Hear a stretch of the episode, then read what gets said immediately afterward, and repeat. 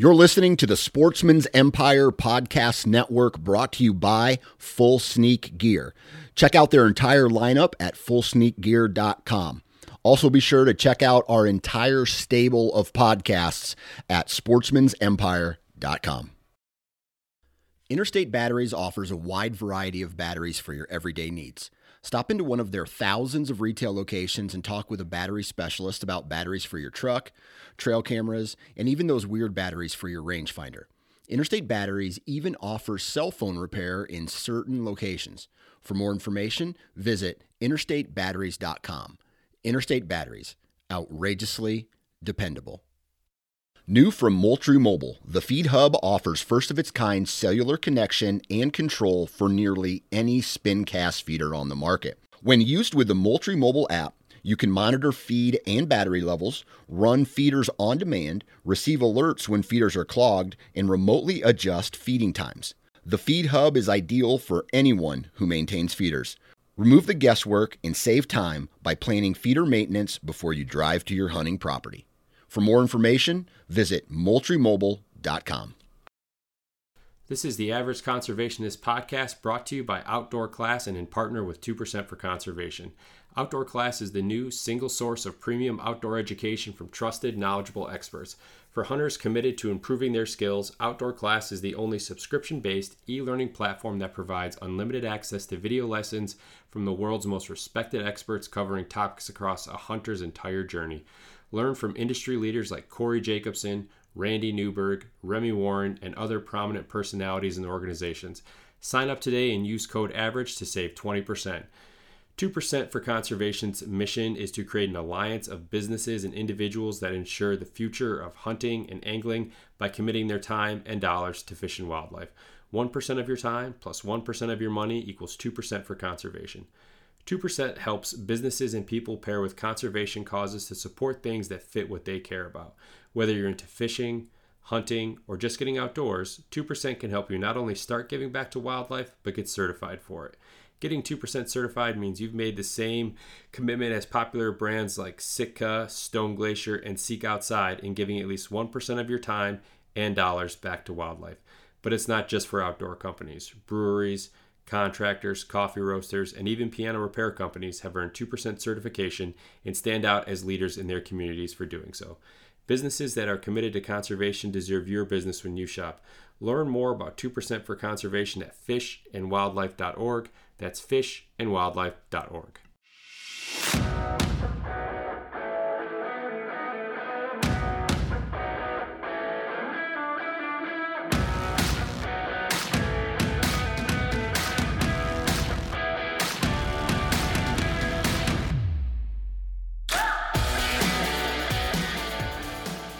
What is going on, everyone? Welcome back to another episode of the Average Conservationist Podcast, and I'm your host, Marcus Ewing.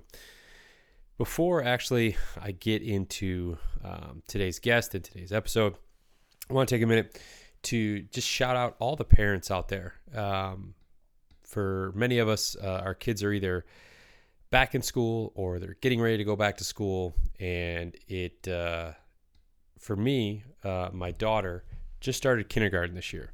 So today I got to experience uh, the bus and the pickup and the drop off and all that. And my daughter's a little shy, so like something like getting on the bus is a is a big deal. And she gets nervous. You know, there's a lot of people she doesn't know. And today, um, you know, we almost had to like bribe her uh, to get her on the bus um, with some some rewards, assuming that that all went well. And and thankfully, due to some wonderful neighbors and some other kids in their neighborhood. She got on uh, with no issues, but it's hard to believe that, and I'm sure a lot of parent, excuse me, parents feel this way. Um, you know, just when when you send your kids off to school, I mean, it's a uh, it's a big day. Uh, at least for me, it was. So, you know, not only that, just trying to get the kids out of the the summer routine and get them back into you know, going to school uh, is a chore in and of itself. So shout out to all the parents that are are currently dealing with that or are sending your kids to school for this uh, for the first time. Um, kudos to you guys. So on to your regularly scheduled programming. Uh, as I mentioned, this is the Average Conservationist podcast, and I'm your host, Marcus Ewing. Uh, today on the podcast, I have George Cathy, and George is the owner and founder of 2% Certified Oxbow Ecological Engineering. Um, George and I get to have just a, a wonderful conversation. Um, you guys will notice uh, in George's tone of voice right from the get go the enthusiasm, the passion that he has for what he does. And essentially, um, as an engineer, um, he is using um, engineering, various engineering practices uh, in the wildlife to help you know, with all sorts of um, riparian and, and restoration projects, you know, wetlands, um, river restoration. I mean, just a, a, whole slew of things. And, you know, inherently what George is doing through Oxbow is conservation. Um, we get to talk about, you know, George really kind of lucked out from a, a career standpoint um, after graduating with his master's in engineering, um, a job that he didn't even know existed. Um, he found through Ducks Unlimited and, and, really got his start into the workforce and you know just acquired a, a ton of great real world experience um, in this field of ecological engineering. Um, jumped ship after about five years, worked with another uh, engineering firm, and really after another five years there, just felt that he had, you know, gained enough experience to to step out on his own and, and start his own company, uh, which was ten years ago now. So it's uh you know the the work that he's doing um, is is so important for you know so many different habitats and, species and, and, George certainly touches on on all of that throughout the course of the episode. Um, it's just uh, we talk about it a lot, but it's just it's it's very um, inspiring hearing how passionate he is about what he's doing um, and, and, the positive uh, effects and impact, uh, lasting positive impact that it's having on the outdoors, um, is something I think we can all take away from the conversation um, and really kind of help motivate us, um, you know, to, to keep doing more or to keep doing, you know, whatever it is that we can. So, episode 117 with George Cathy uh, enjoy. Uh, today's episode is going to be brought to you by my friends over at Go Hunt. If you haven't already, uh, now is the perfect time to download your Explorer membership. Be ready for the season. Um, even if you're just hunting locally uh, on some public land in your state, sign up for the Explorer membership. It's $50. You're going to get all 50 states. There's nothing else out there like that. And if you use code AVERAGE, um, you're going to save 20%. Uh, and then you're also going to get $20 to use towards their gear shop. So, uh, a great opportunity. Um, and with that $20 for the gear shop, I mean, Go Hunt has everything that a hunter needs from start to finish um, in terms of their journey, uh, you know, into the field. Um, so you can definitely be sure to put that money to good use. So head over to gohunt.com and again, sign up for that Explorer membership. All right, Mr. George Cathy, welcome to the podcast. How's everything going today? Pretty good, Marcus. no, we uh, I'm glad that we're we're doing this for well for a couple reasons. One, um, because I'm, I'm certainly excited to to hear more about the company, but we had um, I'm going to take this time to apologize because I was um, a bit tardy in some responses on some emails, and we had to reschedule this. Um, and then we ran into some technical difficulties, some timing issues on my end this morning here. Um, but thankfully, uh, we're here we're I'm excited to do this. Yeah, me too. So, George, before we we get into your company here, why don't you tell me a bit about yourself? I'm um, sure. Um, I guess just like going way back, like yeah, go all start at the beginning. yeah, start at the beginning.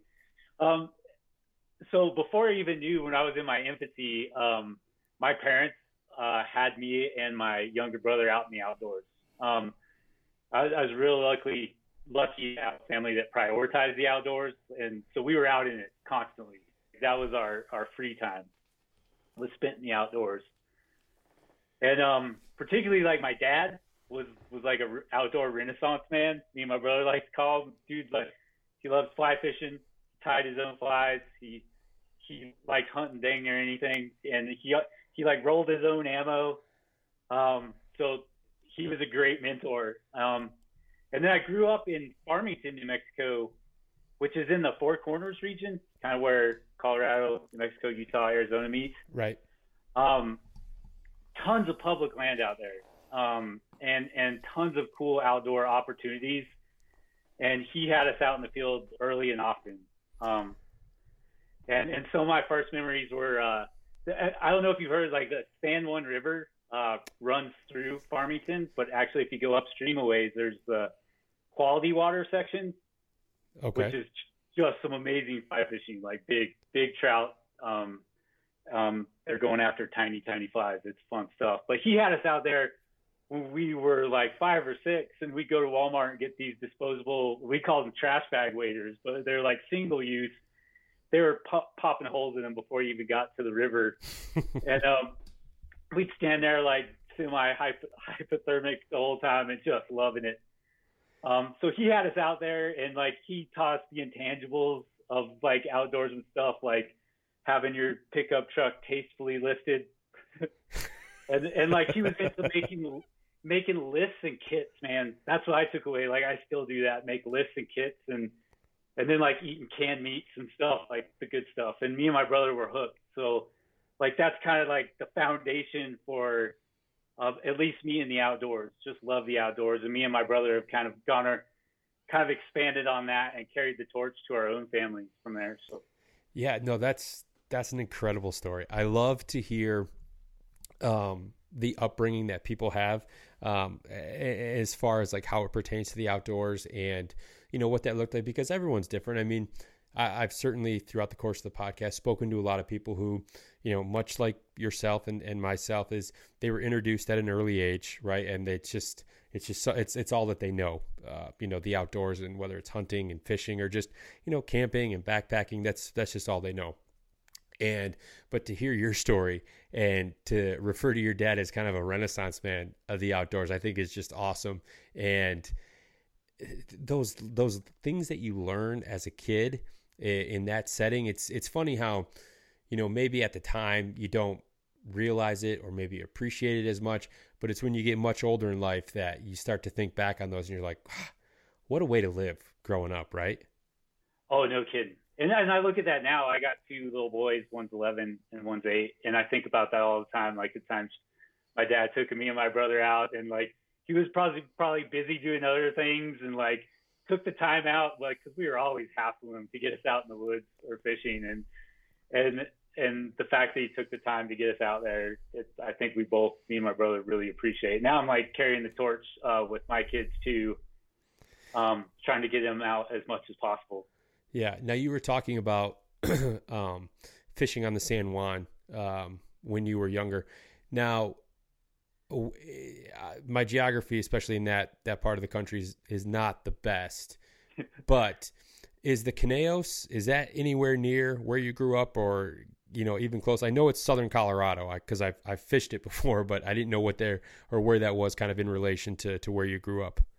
Oh man, so the Conejos is awesome. Like it's so it's due east, I think, because we're we're in far northwest. Right. Okay. I think the Conejos is just just east ways. It's not too far east, I don't think, but you got to get in there from Farmington. Is it's a circuitous route, but yeah, I love the Conejos. Like in fact, and we could get to this later, but when I was in college, we we'd rally up there and fish the Conejos a lot. It's pretty pretty country up there. Oh, it's gorgeous. So we would um we, we can tell some stories. I mean, we got time here, but we would, um, as a family, we would drive up from Michigan, um, and pull like a little fifth wheel camper all the way to southern Colorado, and we would, you know, we had like a you know just a little public campground that we would stay at, and it was probably, I mean, it was on the Conejos or very close in proximity, but we were probably only 20 miles north of the New Mexico border where we were at. Yeah. Um, I mean, there's some areas in there that they called the pinnacles where they just, you know, just you know sheer rock you could only float it you know you couldn't you couldn't get in there um, you know just wading it or anything like that but i some of my fondest memories I mean, this is when I was probably 16, 17, 18 years old. Um, I think is we went out there two summers in a row to the same spot. And just, I mean, that's really what what hooked me with fly fishing was was fishing the Conejos. That's that kind of that southern region of of Colorado. There, it's just you're right. It's absolutely gorgeous. Oh man, that is unbelievable. Yeah, no, I I love the Conejos, and in fact, like I'm wondering, like, so me and my family, like me and my cousins and aunts and uncles, like we're all of the same mind. Like we were camping and fishing with each other since before we knew better. Um, but me and my cousins have actually carried on traditions of uh, we have a family reunion every year, and it's in southern Colorado, and we just kind of roll around southern Colorado and northern New Mexico finding group sites. And like a couple years ago, we I think it was the Mogote site. Um, I think it might be in New Mexico, but we we had a family reunion right there on the Conejos and fished, and it, it was it, that's that's good country up there. I'm, I'm excited that that's where you got your introduction to fly fishing because there's not too many other not too many cooler places than that. Yeah, and I had you know certainly fly fished in Michigan and whatnot here before that, but it was I mean we have some some really great um, fisheries and, and, and waterways and, and things like that here, but that was my first like out west experience, you know, with oh, really you know fishing fishing uh, in areas that that took some skill, some finesse. I mean, I remember uh, I've told this story a few times on the podcast, but you know, in Colorado, um, the if you own the land, you have the mineral rights um, to the water that that flows through your land. So someone had like at this you know local gas station or convenience store or something near the the campground we were staying at said hey there's this rancher just down the road. Like you know you literally go knock on his door you know tell him that you know you just like to fish the water on his property. You pay him like five bucks like a rod and he'll he'll let you fish his land. He you know he's very very cool with that. So i was like so my dad was like yeah so i think you know but you know marcus you and i are going to go do that one day. I said yeah sounds great so his whole thing was he was just to um, let me fish he was to like you know just point stuff out to me take a bunch of pictures and just you know kind of soak it up just just enjoy watching me fish for the day and this is kind of a two pronged story. So the first is, eh, you know, we're hiking back in, and this, you know, the the river that runs through his property. I mean, it's only probably shoot, fifteen, maybe twenty yards wide. Probably not even. It's a pretty small stream, right? Right. So a lot of casting upstream and, and working back towards, you know, working back back towards you.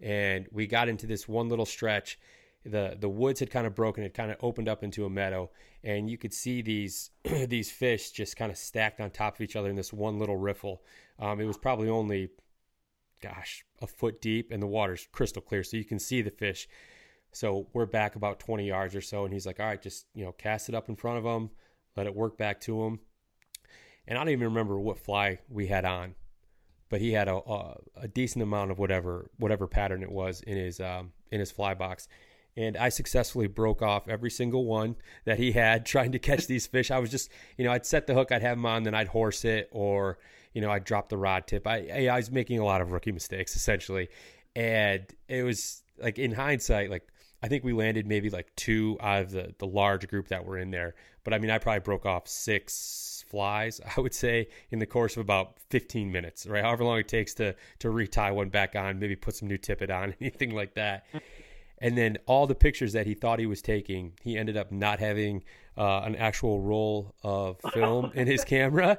So we get back all the way back to Michigan, and he like opens up his camera and he's like, "Son of a bitch!" Right? Like, what the heck happened here? So, yeah, some some funny things happened uh, on that four or five hours of fishing alone. that really makes me um, think about the Conejos. Yeah, and it's like I could feel for your dad too, having boys. Like I've kind of, whenever they're fishing, I kind of become the guide. Like I've stopped trying to fish while they're fishing just to get a little more zinned out. Because you got to be present, man. You got to be able to be tying flies on constantly and getting birds' nests untangled and. Yeah, you're essentially uh, a guide, right? Exactly, exactly. So, growing up um, in New Mexico, and then what happens you know when you get do you, you know where do you decide to go to college? What is what is like life excuse me what does life look like as you got older? Yeah oh that, so that's a great question there. So that's what's so fun about this podcast is you don't typically think back on all this stuff. Yeah. And I was, I was i think so like me becoming an engineer like i took an aptitude test in seventh grade and before then, I, I was pretty sure, certain I was going to be a wildlife biologist. Just loved animals. Yeah. I took this aptitude test, and like I kind of was plugging in stuff for I like the outdoors and I like math and science, and it just sped out civil engineering.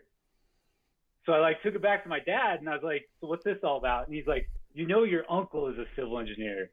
And at the time, my uncle was like one of my heroes. He was my dad's like fishing partner and hunting partner.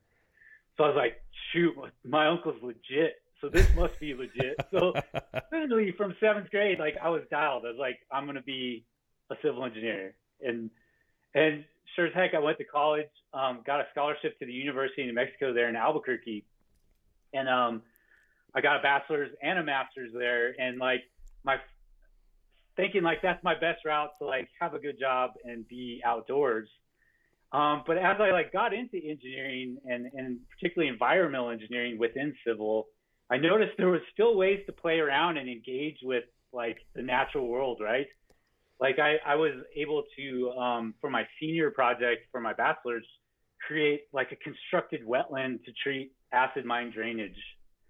And then in my uh, master's, I studied bacteria that were able to like remove uranium from groundwater. Oh wow. So like I still like I had the civil straight civil background, which is like structural analysis and highway transportation engineering and the like, but I was getting hints that there was like some cool stuff out there where you could bring in the biological world. No, Um go ahead. oh sorry. No, no, you're good. And then uh so so then so I graduate from college and I'm looking for my first job out of college, a first engineering job, and I find an ad for Ducks Unlimited is hiring civil engineers. And like at the time, like I had gone to like banquets and stuff, and I had, actually won a, a shotgun, one of the banquets, like a little 20 gauge Greenlee shotgun. So like I knew about Ducks Unlimited, but had no idea like they hired engineers. I don't know. Did you did you know that? No, I didn't. I mean, the biologists for sure, but not uh, not engineers. That's uh, that's interesting. So, what were they looking for? So so it turned so they're looking for exactly what I wanted. It's like you got to be outdoors all the time with like extreme field work and like you got to know hydraulics and hydrology and like you got to like biology and like it's like was like literally written for some job I didn't know existed in my head. But So- that you wanted. it, exactly. And if I would have known this job existed, that would have been my whole. Uh, that's that's all I would have focused all my effort on would be getting this job at some time in the future. So, um, and it turns out like Ducks Unlimited. Here's some like fun facts. Like Ducks Unlimited started in like 1937, and like the engineering group was like it was mostly engineers at the time working in Canada in like the pothole region. Really? So like like the, the the history of engineers and Ducks Unlimited go like way back and like you get there so I get there and what actually happens is you're right they hire biologists but they're like the it's like this special forces team of waterfowl biologists like the best and what they do is they pair an engineer with the biologist and you literally work as a team to like chase money come up with projects from scratch and then they kick it over to the engineering group who like surveys, designs, permits it, and then gets it constructed. So it's like this like turnkey operation there at Ducks Unlimited to like put um, wetland projects on the ground. And it was just the most amazing five years I've had. Like, like they kind of like my boss Vince Thompson. I'll just give props to him because he's one of my heroes. Um, he just set me loose. Like, in, and like I, I just soaked it up and so anyway, sorry, sorry to spaz out a little bit there, but I No. get excited to talk about this stuff. No, that's awesome because eh, not many people get that opportunity, right? To one, you know, grow up in the outdoors the way you did, you know, know what you wanted to to do or what you wanted to pursue at such a young age, to stick with that, and then you know you graduate with your your undergrad and then your masters, and then lo and behold, there's a job with a, a conservation organization that you didn't even know was a thing, and then you get that job, and then you get to just you know kind of make it your own right you get to i mean i'm sure you had some oversight obviously but you really got to focus on things that you know between yourself and the biologist that you're paired with you know i mean that's what a great way to make a an immediate impact uh, in, in, terms of the outdoors and just wildlife in general. Oh yeah, no, I'm so like I I'm so lucky. So for sure. So you did that for five years. What comes next? So then, so at the time, so this is based out of uh, the office I worked in was the Western Regional Office out of Sacramento, California. And at the time, um, my my future wife, uh, she we decided to move there together, and then she went to the uni, uh, UC Davis there, which is just up the road. And she actually she's an engineer too, so we're a big freaking nerds. but, but she got her PhD in civil engineering at UC Davis. So then, like the next step is like, all right, I I got to do my dream job. You're up, and we could have like lived anywhere in the United States. Like I was priming my getting my head right to like live anywhere. And lo and behold, she gets a job as a engineering professor at Northern Arizona University in Flagstaff which I knew I knew about Flagstaff. It was like a mountain outdoor recreation mecca. Yeah. And and so we ended up in Flagstaff, which was amazing just on face value. But then I found out there's a a firm here in in Flagstaff. It's called Natural Channel Design that specializes in river restoration, like cutting edge stuff. Like they were one of the leading folks doing um, river restoration in the Southwest. And so I then switched all my focus, like, I want to do everything I can to get this job. So I like I ended up working with them, another great group of folks that just love the work they do and are really good at it. And and I worked there for five years. So like I learned wetland restoration at Ducks Unlimited and then river restoration at, at Natural Channel Design here in Flagstaff. Um, so that's kind of like that that like kicked off into start my own company is like I felt there was a like I was ready. Like I knew enough about this stuff to like peel off and kind of make it my own. And and that's kind of how I started my company like 10, 10 years ago.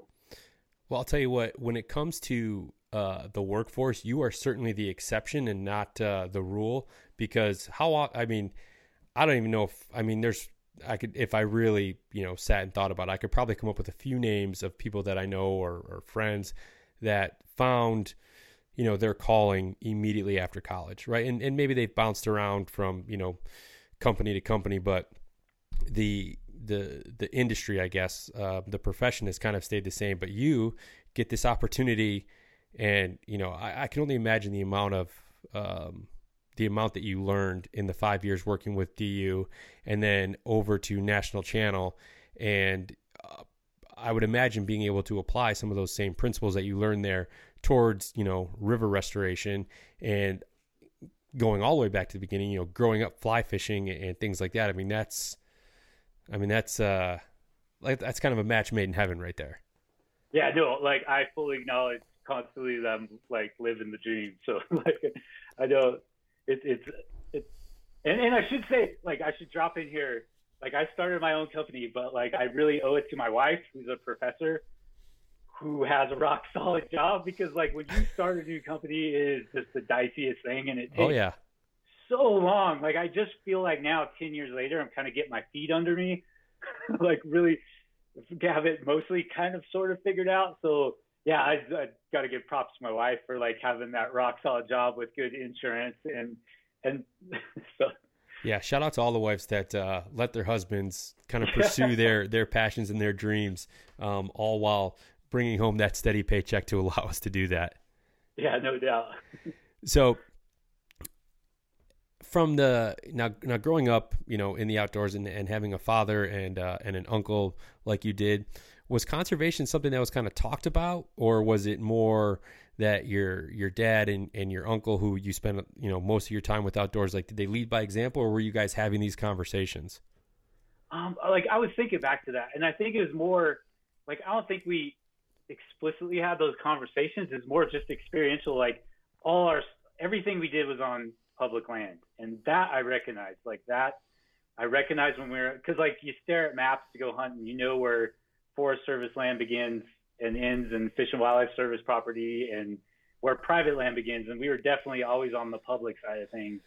So there was an appreciation, like I think early about like how you know, like you, you realize early on, like other countries just don't have this.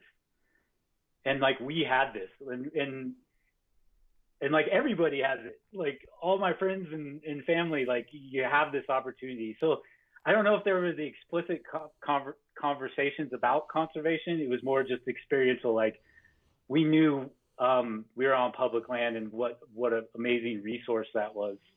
Yeah, and that's and and and I think you know when when we're younger, it's I don't know if we could fully grasp um, you know conservation as a whole. Um, I think probably um, very similar to uh, to your upbringing. There is you know you you have that appreciation. You you understand you know what the public lands is offering you.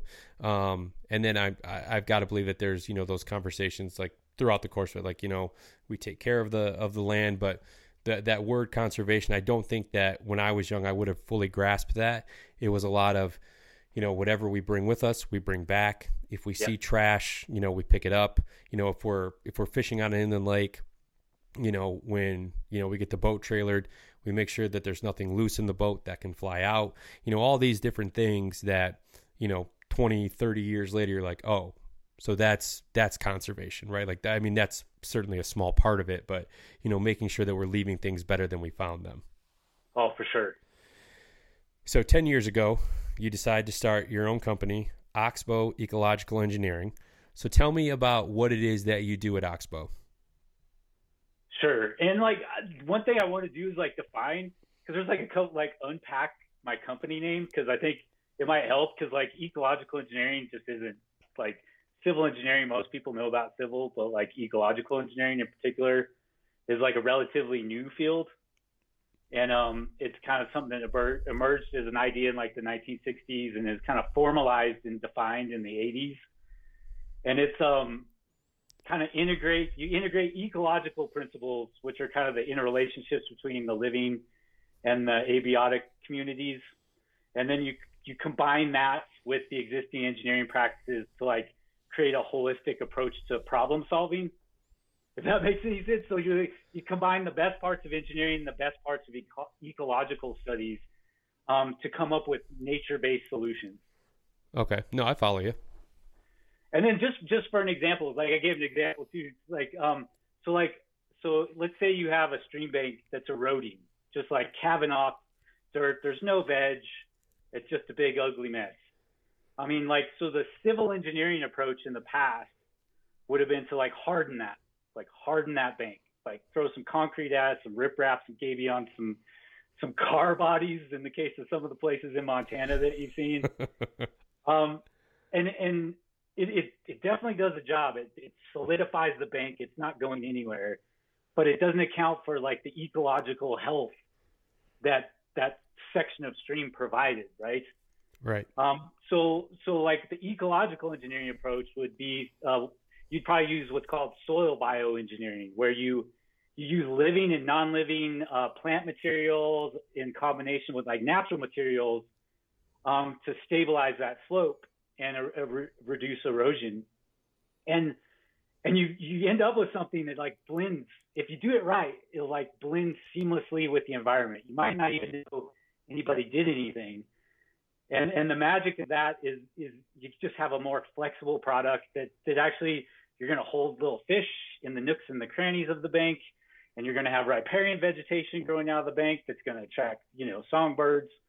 So it's like you create this nice little ecological niche niche where before you were just throwing in some riprap and really hardening it. So that's kind of juxtaposed, comparing the two approaches, I guess. And, yeah. and I, I do the latter. Like I do the ecological engineering approach. And in fact, like one of my missions is to like integrate it so seamlessly with the natural forms and processes um, that you might not even know something was done. You just know like that looks right. Yeah. Well, that's that's. I mean, that's if someone can't tell that there was work done to it, then you know you've done a good job. Yeah, and um, that's what I'm shooting for. You you can't always get it, but that's that's my goal at least. So, so how? I mean, you said that after um, you know the ten years of experience that you had gained, you know, right out of college, that you felt you were at this position where you could, you know, start your own company. So, what was your your main focus? Um, was it you know more like the wetlands, uh, more like the river restoration, a combination of the two? What was kind of your focus when you um, when you launched Oxbow? So it was the whole shebang. So it, it's like, and, and, a lot of times they're all interconnected. Like a lot of times you, you can't have a river project where you, you can't look at. You need to be. It's like a holistic approach, and it's more. And, and there's like kind of a new t- term out there. It's more like the riverscape it's like all the connected floodplain and wetland and riparian and river components that make up a corridor.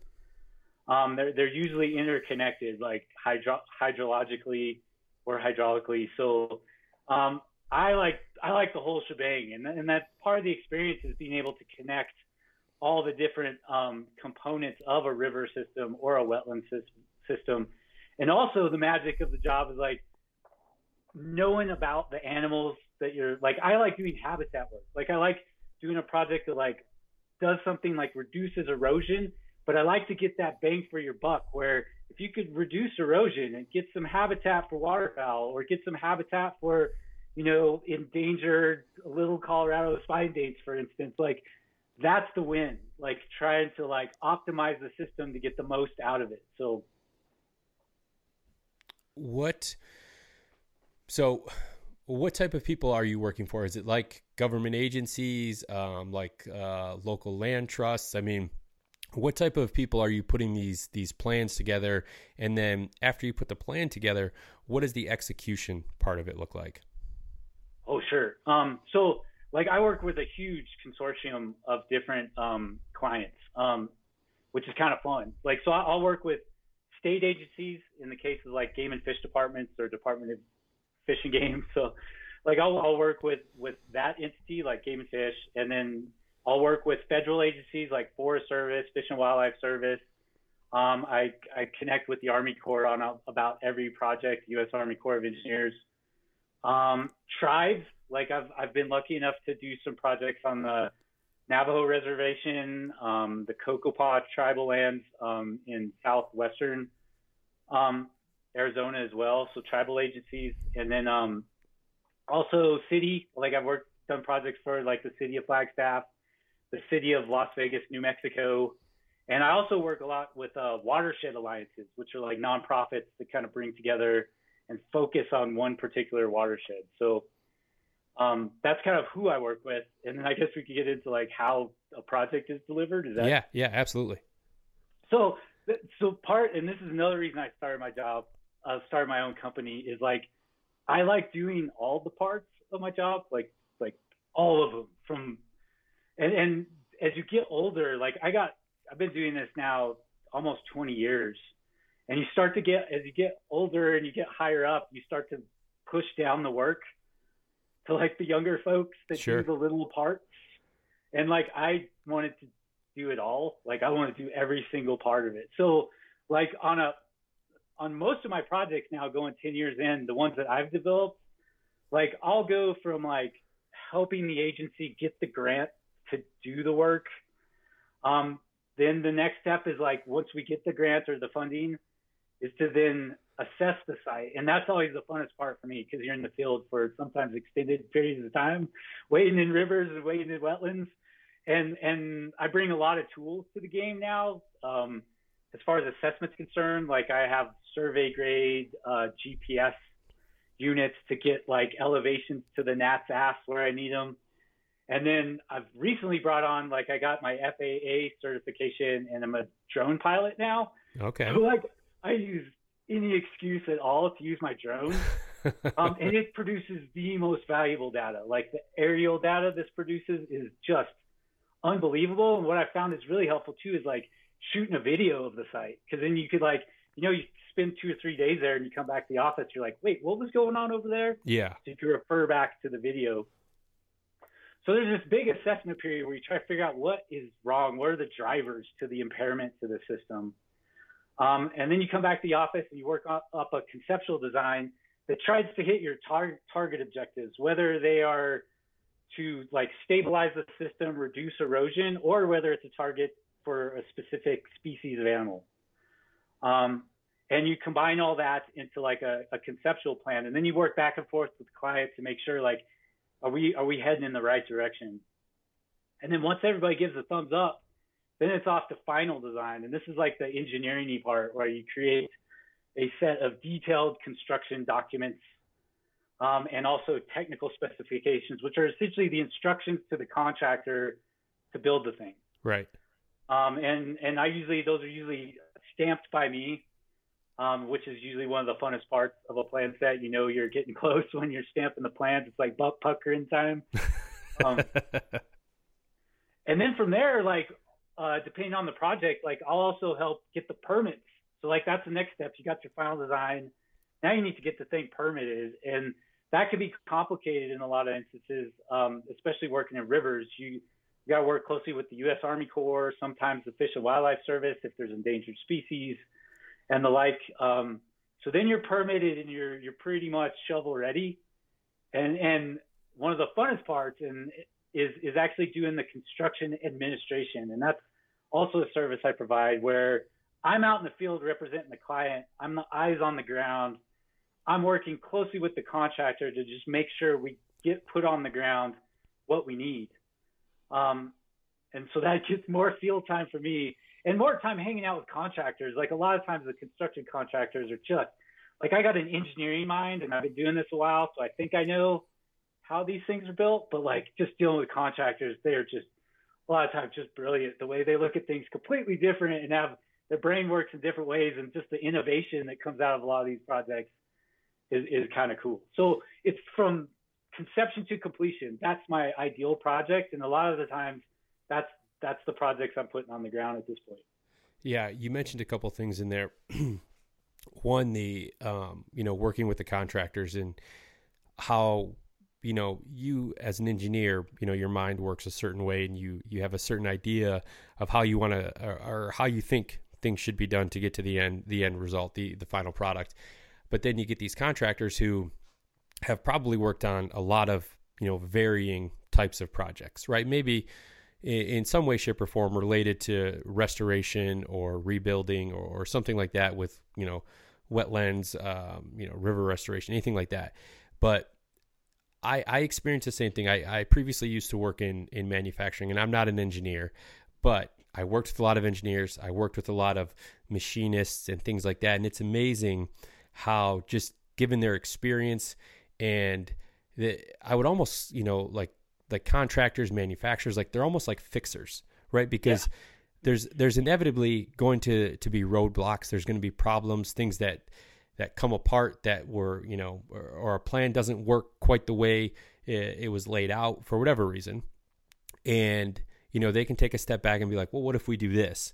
And they just that experience and that that problem solving instinct that a lot of those uh, those guys and gals have is just it's remarkable and it's and and then once everyone agrees to whatever maybe the the fix it plan is kind of come together i mean it's it's a thing of beauty to watch because they they just they know what to do how to do it and it's a way that a lot of other people don't even conceptualize oh for sure and what i find like what i find too that same thing like working with the contractor and like picking their brains, like a lot of times, like their ideas are better than mine, honestly. So like, but then they take some ownership of it. Like then we're all on the same team, and it just makes for such a smoother project when we're on the same team instead of a contentious. Like I remember like starting out at Ducks Unlimited when I was a rookie, right? Like I was always go like it was just such a contentious relationship. It's because honestly I was an idiot. like I was like I didn't know what I didn't even know and I had they sent me out in the field with a set of plans, right? So like I was, it, I've learned so much um, from working with contractors, and hopefully things go smoother now that I've been doing this a little while. So. Yeah, they think yeah when you're young and, and yeah you're you're kind of put in charge of that you you think like we've got to stick to the plan right? Like this is what was laid out by everyone involved up to this point so this is what we've got to do. And yeah that that just comes with experience. It comes with time on the job and things like that. And you're you're right though. I can see how when when the contractors have some skin in the game, you know, when they feel like um, you know that they're they're being included um, and talked to instead of talked at, you know, like okay, this is the way we've got to do it. And we've got to do it this way because this is what I said and I'm in charge. Like it's amazing um, once you get that buy-in from everyone involved it it's just such a harmonious relationship and the the end result is is usually way better than it would have been otherwise. Oh, for sure. So now let's say you've been at this for 10 years and what is or what has been your experience to see you know the real results of these projects? Is it you know a year? Is it two years? I mean how long before the work is or how long after the work is completed are you starting to see those results that that everyone involved anticipated seeing? Oh yeah. So that it, it really is project dependent. But i've had some projects recently that like we got like insta results which was just the so we um so this is just a project example like it, so so long story short is it takes it, it's really project dependent and what you're wanting to do like a project that where you're doing where it's really uh, native planting focused, like that's the focus, you have to be patient because like it takes a while for like a cottonwood to get above um, where you know an elk can can eat it or a beaver can take it down. So like you got to protect the riparian vegetation and monitor it. So like the projects like that take time, so it's patience. Like it's five to ten years on on a project like that, but where some of the projects where it's like a, such a messed up site and you go in and kind of aggressively fix it um like you could see some results pretty quick and like one project i had where it's a small it was a smaller project really cool where there's a little colorado river there was a, a meander of it pretty sizable meander that had been leveed off and disconnected from the river and uh had been dry for like 30 40 years and the idea was like let's strategically remove that levee and reconnect that section of floodplain. And while we're at it, let's put some fish habitat in there. So we dug out, so we removed that chunk of levee, and then we put the meander bend right where we think it was based off like historical photos. And then we dug out, hogged out some really deep pools, good fish habitat, laid in log structures to create some habitat. And um, the the fish uh, the game and fish biologist went out like not more than I think six months later, and the pools we had were holding tons of fish. Really, and, and they were actually endangered uh, or, or threatened lower Colorado River spine dace. So like that was a big like those give you the warm fuzzy feelings where like we we built the thing based off guidance from game and fish biologists, and sure enough it it worked. Like instant results are always really fun. So. Yeah, I mean, those are the kind of success stories, and I've noticed this, um, you know, just since you and I started talking. But the energy, the passion that you have for what you're doing and for the results that are coming out of it, like it's it's inspiring. It's it, because you know, hearing how excited you are about conservation and you know, or you know, conservation be kind of a, a byproduct of of what you're doing at Oxbow is, I think, I mean, that's that's what the listeners I, I feel like and i'm going to speak for for all of them that are listening here is like that's that's what makes people want to go out and and get involved with local organizations is is hearing these success stories. And you know you you're just one guy with a company right i mean imagine when you know you have you know these large conservation organizations that are you know seeking volunteers and you know you get 20 30 volunteers and, and the amount of work that they're able to do in you know, in a long weekend or, you know, even just a Saturday morning or something like that, whether it's pulling fence or picking up trash or, you know, um, whatever the case is. I mean, it's, it's incredible. And, and that's the, the side of conservation that, that I absolutely love to hear and talk about. Oh, for sure. And like, I may be getting ahead is this is where like 2% for conservation, like my company's a business member. And like, I, that's where like the rubber hits the road for me. I get to see it from like it gives me the opportunity to see it from both sides, right? So I'm this, so I get to like put these bigger projects on the ground, but it gives me the opportunity to get out in the field and actually get my hands dirty. Because like normally on engineering projects, my professional liability would be hammering me if I was out there moving anything at all. So like I'm very, I have to protect myself when I'm on the site, but when I'm volunteering, I can get my hands dirty. And you're exactly right. Like I just, I volunteered a couple weeks weekends ago with uh, the Arizona Elk Society, which is a local conservation firm that does great on the ground stuff. And like there was about 20 of us, and we built 32 rock structures in a day. Wow. There's 20 of us, and like moving tons and tons of rock, and just the hard work and the passion, and just everybody was just so happy to be there, and it was it, it's inspiring. So like I like two percent gives me the oppor- uh, opportunity to see it kind of from both sides Yeah. So how was it that you learned about two percent? Oh, I think I want to say because like I'm a connoisseur of outdoor, especially hunting gear. So I, am I'm, I'm positive I saw it on First Lite and Sitka's uh, website back in like 2018, I think. Yeah, yeah. Shout out to Sitka being the founding business partner of two percent, the founding, yeah, the founding business member of two percent, and and really, uh, without getting too sidetracked, I mean, there's a, a group of indi- individuals who were at the time working with Sitka um, that really had this idea uh, for two percent, and to see where it has come in, gosh, I think we're, I think we're at, I think two percent has been around for six years. Jared, if you're listening, I apologize if I'm butchering that, but the the amount that two percent and and all of the amazing businesses that have been able to do for conservation in just you know again I'll, I'll refer to six years. I mean it's just it's incredible, right? And the fact that there's so many um, different organizations out there that put the same emphasis on conservation as you know a company like Oxbow that you know what they're doing is you know is conservation work in and of itself right but to to take that one step further and you know you're doing this for a living but now on top of this you're you're volunteering your time with uh, a group like the Arizona Elk Society to to build all these rock structures in a weekend um, is I, mean, I, I, can't say enough good things about it. I mean, I feel like I sound like a broken record sometimes uh, talking about it, but it's it, it's that type of stuff that that we as outdoorsmen and outdoors women and hunters and anglers that we need to hear that that we need to keep us inspired and keep fighting the good fight. Oh, for sure. For sure. So in in your experience, what has been, you know, maybe the the more difficult side of what you do? Is it, you know, is it the kind of the the legality dealing with you know permitting and stuff like that or is it sometimes just trying to come up with a good game plan for you know for your customers or for these different organizations um, that's a great question at least at least like I mean, like part of this is like I'm a, I'm a, it's probably I'm a bad person to ask because I literally like every part of my job. I even like doing invoicing. I do my own accounting. Like I just love all this part, but like each project has its own like that said, like each project has its own challenges. Like and and honestly, like you kind of hit the nail on the head. Like permitting is usually where things get hung up. Right. Right.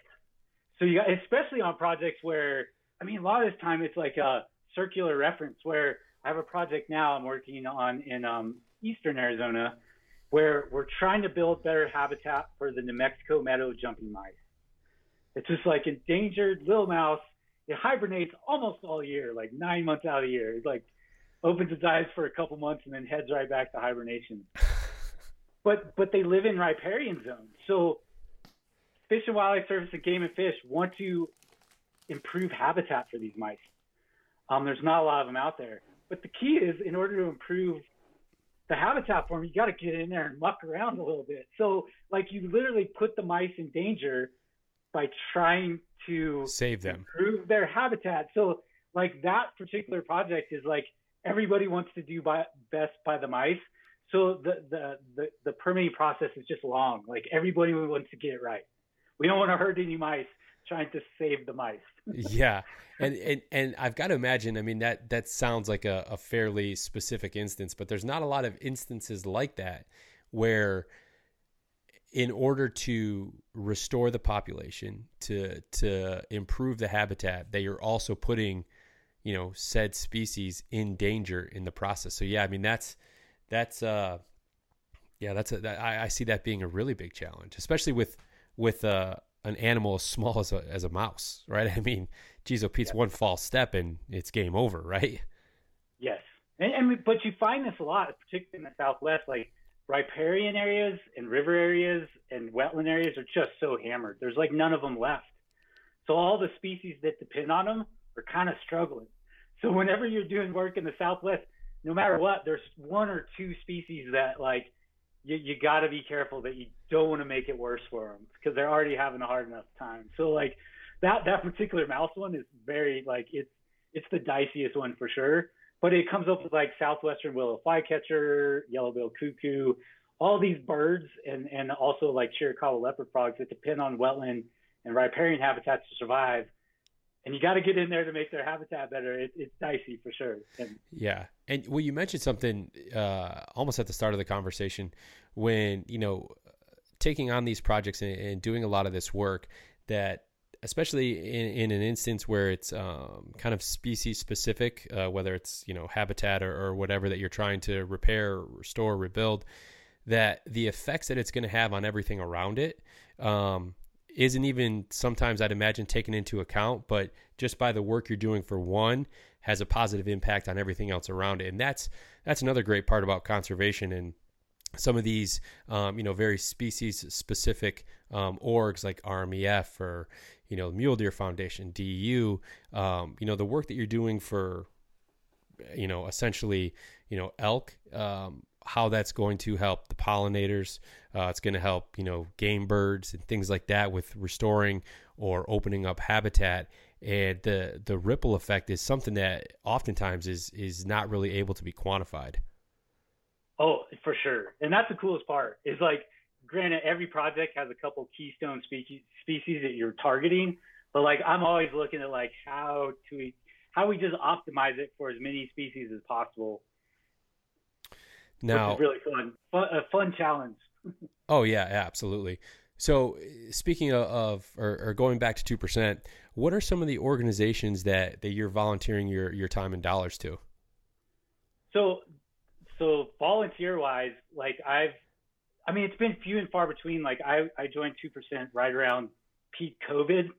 So like the first part of my volunteering stuff was like taking a trash bag with me, and me and my boys picking up trash and barbed wire. So yeah, now that now that things have settled down COVID wise, knock on wood, like some opportunities are open up. And uh, one of the cooler ones I've done was with the Arizona Game and Fish Department, U.S. Fish and Wildlife Service, and Trout Unlimited did a fish stocking event for the Gila uh, trout, which is an endangered species.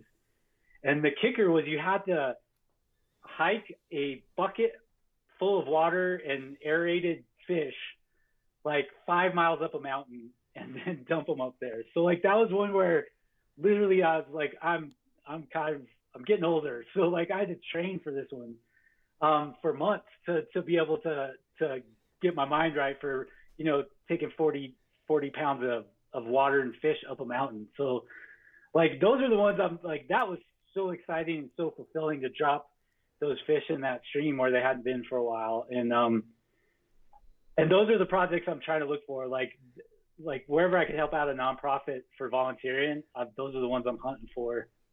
Yeah, no, that's that's that's really cool. I mean, again, a byproduct of, of being able to talk to so many cool people that have a ton of different experiences on the podcast is the the volunteer work that they've been able to do and um, I think I actually just referenced this uh, in a recent episode, but uh, gentleman from um, Pennsylvania flew out to Washington to help transfer mountain goats from one range to another. Like, oh no kidding. Yeah, just um, I think they were.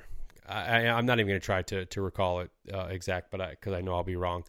But yeah, essentially, yeah, like got a freezer truck and you know helped move these these mountain goats from one region um, I think maybe it was in like Olympus Na- Olympus National Park, or they were moving them out of the park to a different range, or vice versa.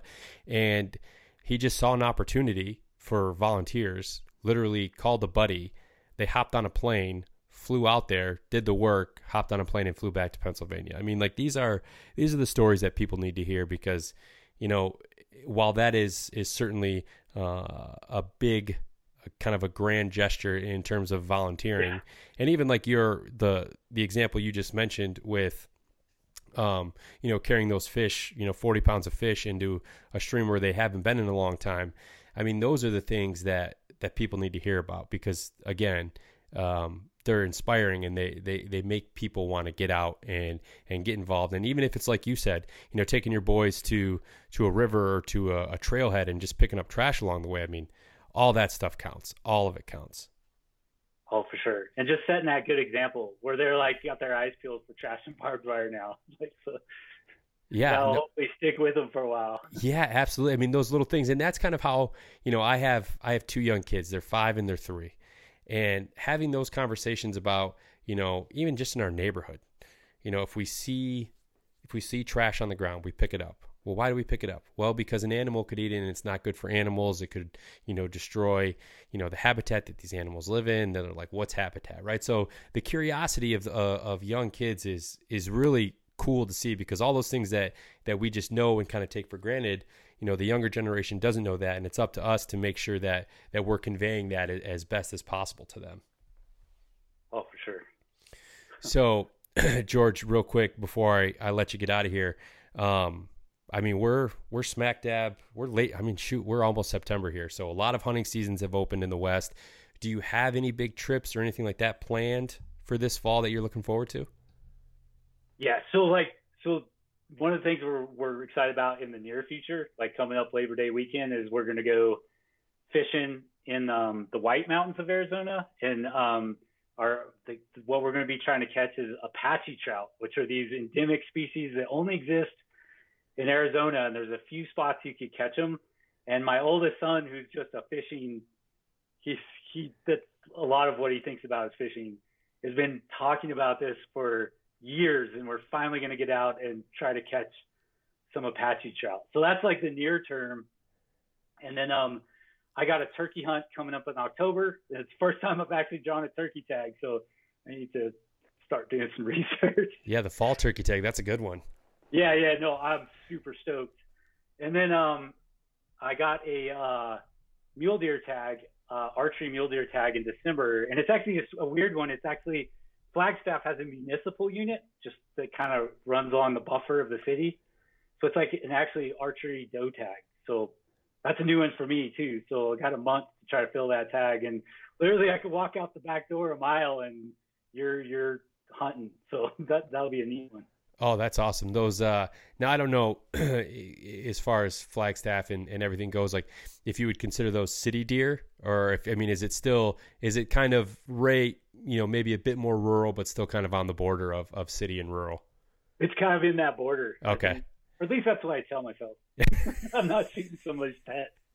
yeah. Someone someone's got a name for it that they see every day, right? I've exactly. got some Oh, I mean, I'm surrounded where I where I live. I'm surrounded by a lot of woods it's a subdivision, but there's still, you know, every most people kind of back up to to woods and and there's um, a neighbor I can see I can see their house out my window. They're probably three or four houses down, and they they get deer in their backyard, and they found out that, they, you know that I'm a hunter, and you know they yeah they do all the things that you wouldn't really want to see. Like they're dumping bags of corn out there for them. Like these deer, like they've got names for these deer. You know, then of course me. I'm like, oh yeah, I shot a deer last weekend. I don't know what the name was, right? Like I'm, I'm kind of, I'm kind of being that guy. But it's, uh, yeah, it's it's interesting um, how that how that that whole situation and, kind of uh, relationship between you know quote unquote city deer and and people have kind of evolved over over recent years. The more the urban sprawl continues to go. Oh, for sure. And like I, I don't know, like those those deer should not be worried because I'm the worst. Ever. Like so.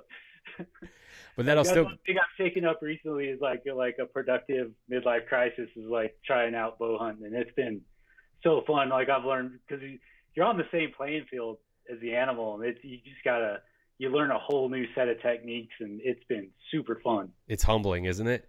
Oh, for sure. yeah, that's uh yeah, as long as you're you're going out there and you're having fun and you're continuously learning, I mean that's that's what it's all about. So, George, where if if people wanted to to learn more about Oxbow, um, where can they find you? Where can they find the business at?